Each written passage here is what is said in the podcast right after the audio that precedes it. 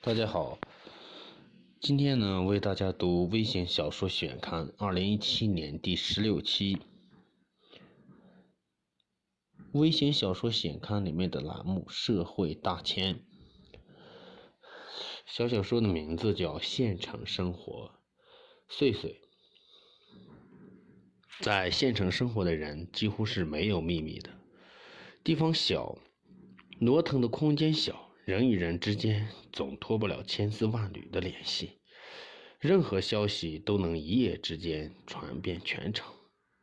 慧娟中学毕业后就离开老家县城，先是在外地城市上学，后来留在省城工作，再回去县城，常常让她觉得害怕。中秋节，慧娟从省城回到老家，陪妈上街买东西时，遇到以前一个大院住的邻居英。英男人原来在一个乡里当书记，几句寒暄之后，英就和慧娟的妈谈起了她的男人，单位的妇联主任，也就是慧娟的同学玲子。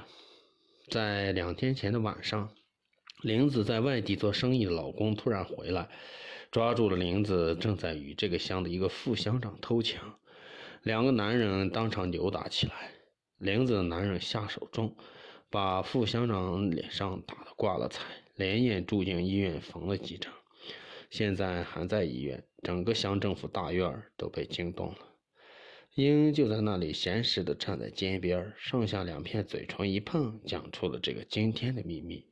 他以过作轻描淡写的神情软化着那个惹火的话题，可还是难以掌握秘密的人所怀有的心理优越感。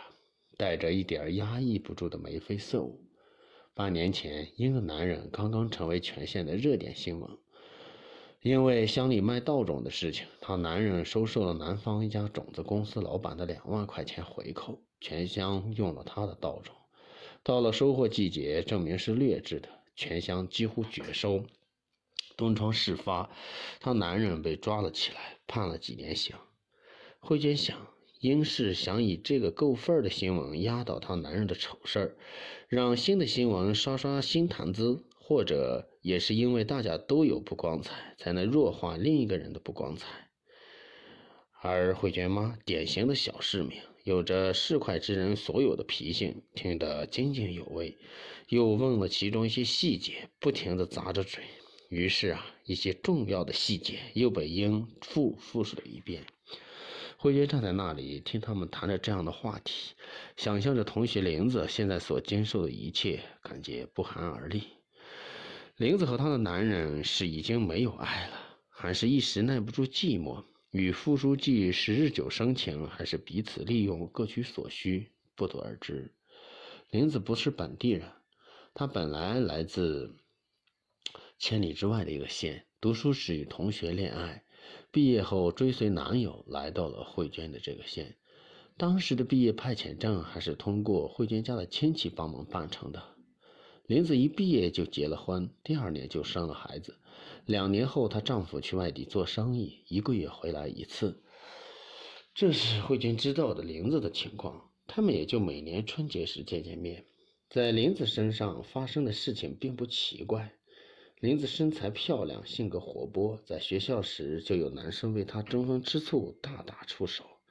但这个事情还是让千惠感觉到浑身冰凉，像发生在自己身上一样惊慌难耐。她站在那里不知说什么，但是心里迅速预演了一遍：如果是自己，该怎么办？这件事儿肯定会弄得满城风雨，林子该怎么过呢？以后还怎么见人？慧娟无法想象那种从天而降、铺天盖地的黑暗。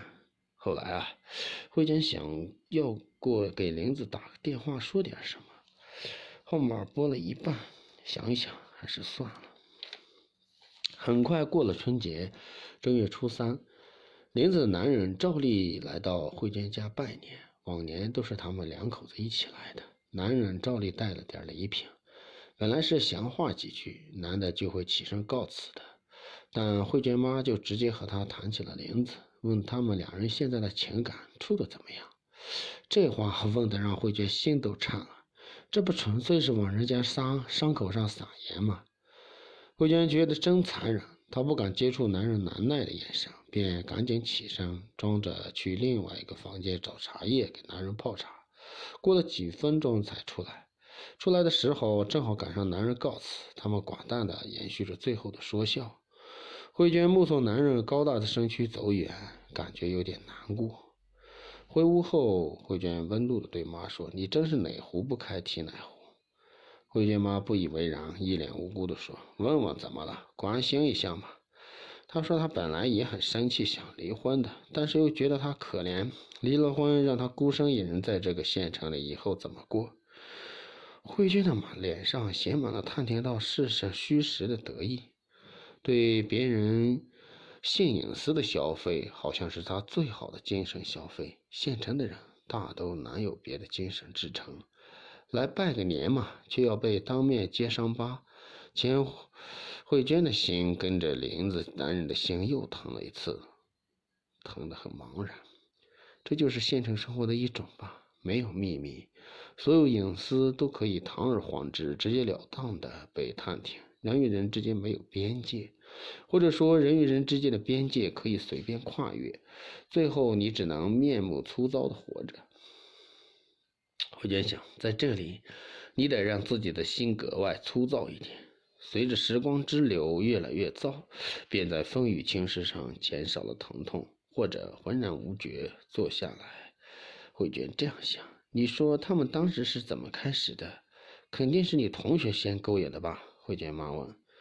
慧娟不想说话，她忽然觉得妈那个样子，好像比一个偷情被抓现行的女人更让人羞耻。她的追问和想象，以揭开人伤疤为乐的样子，都是那么丑陋。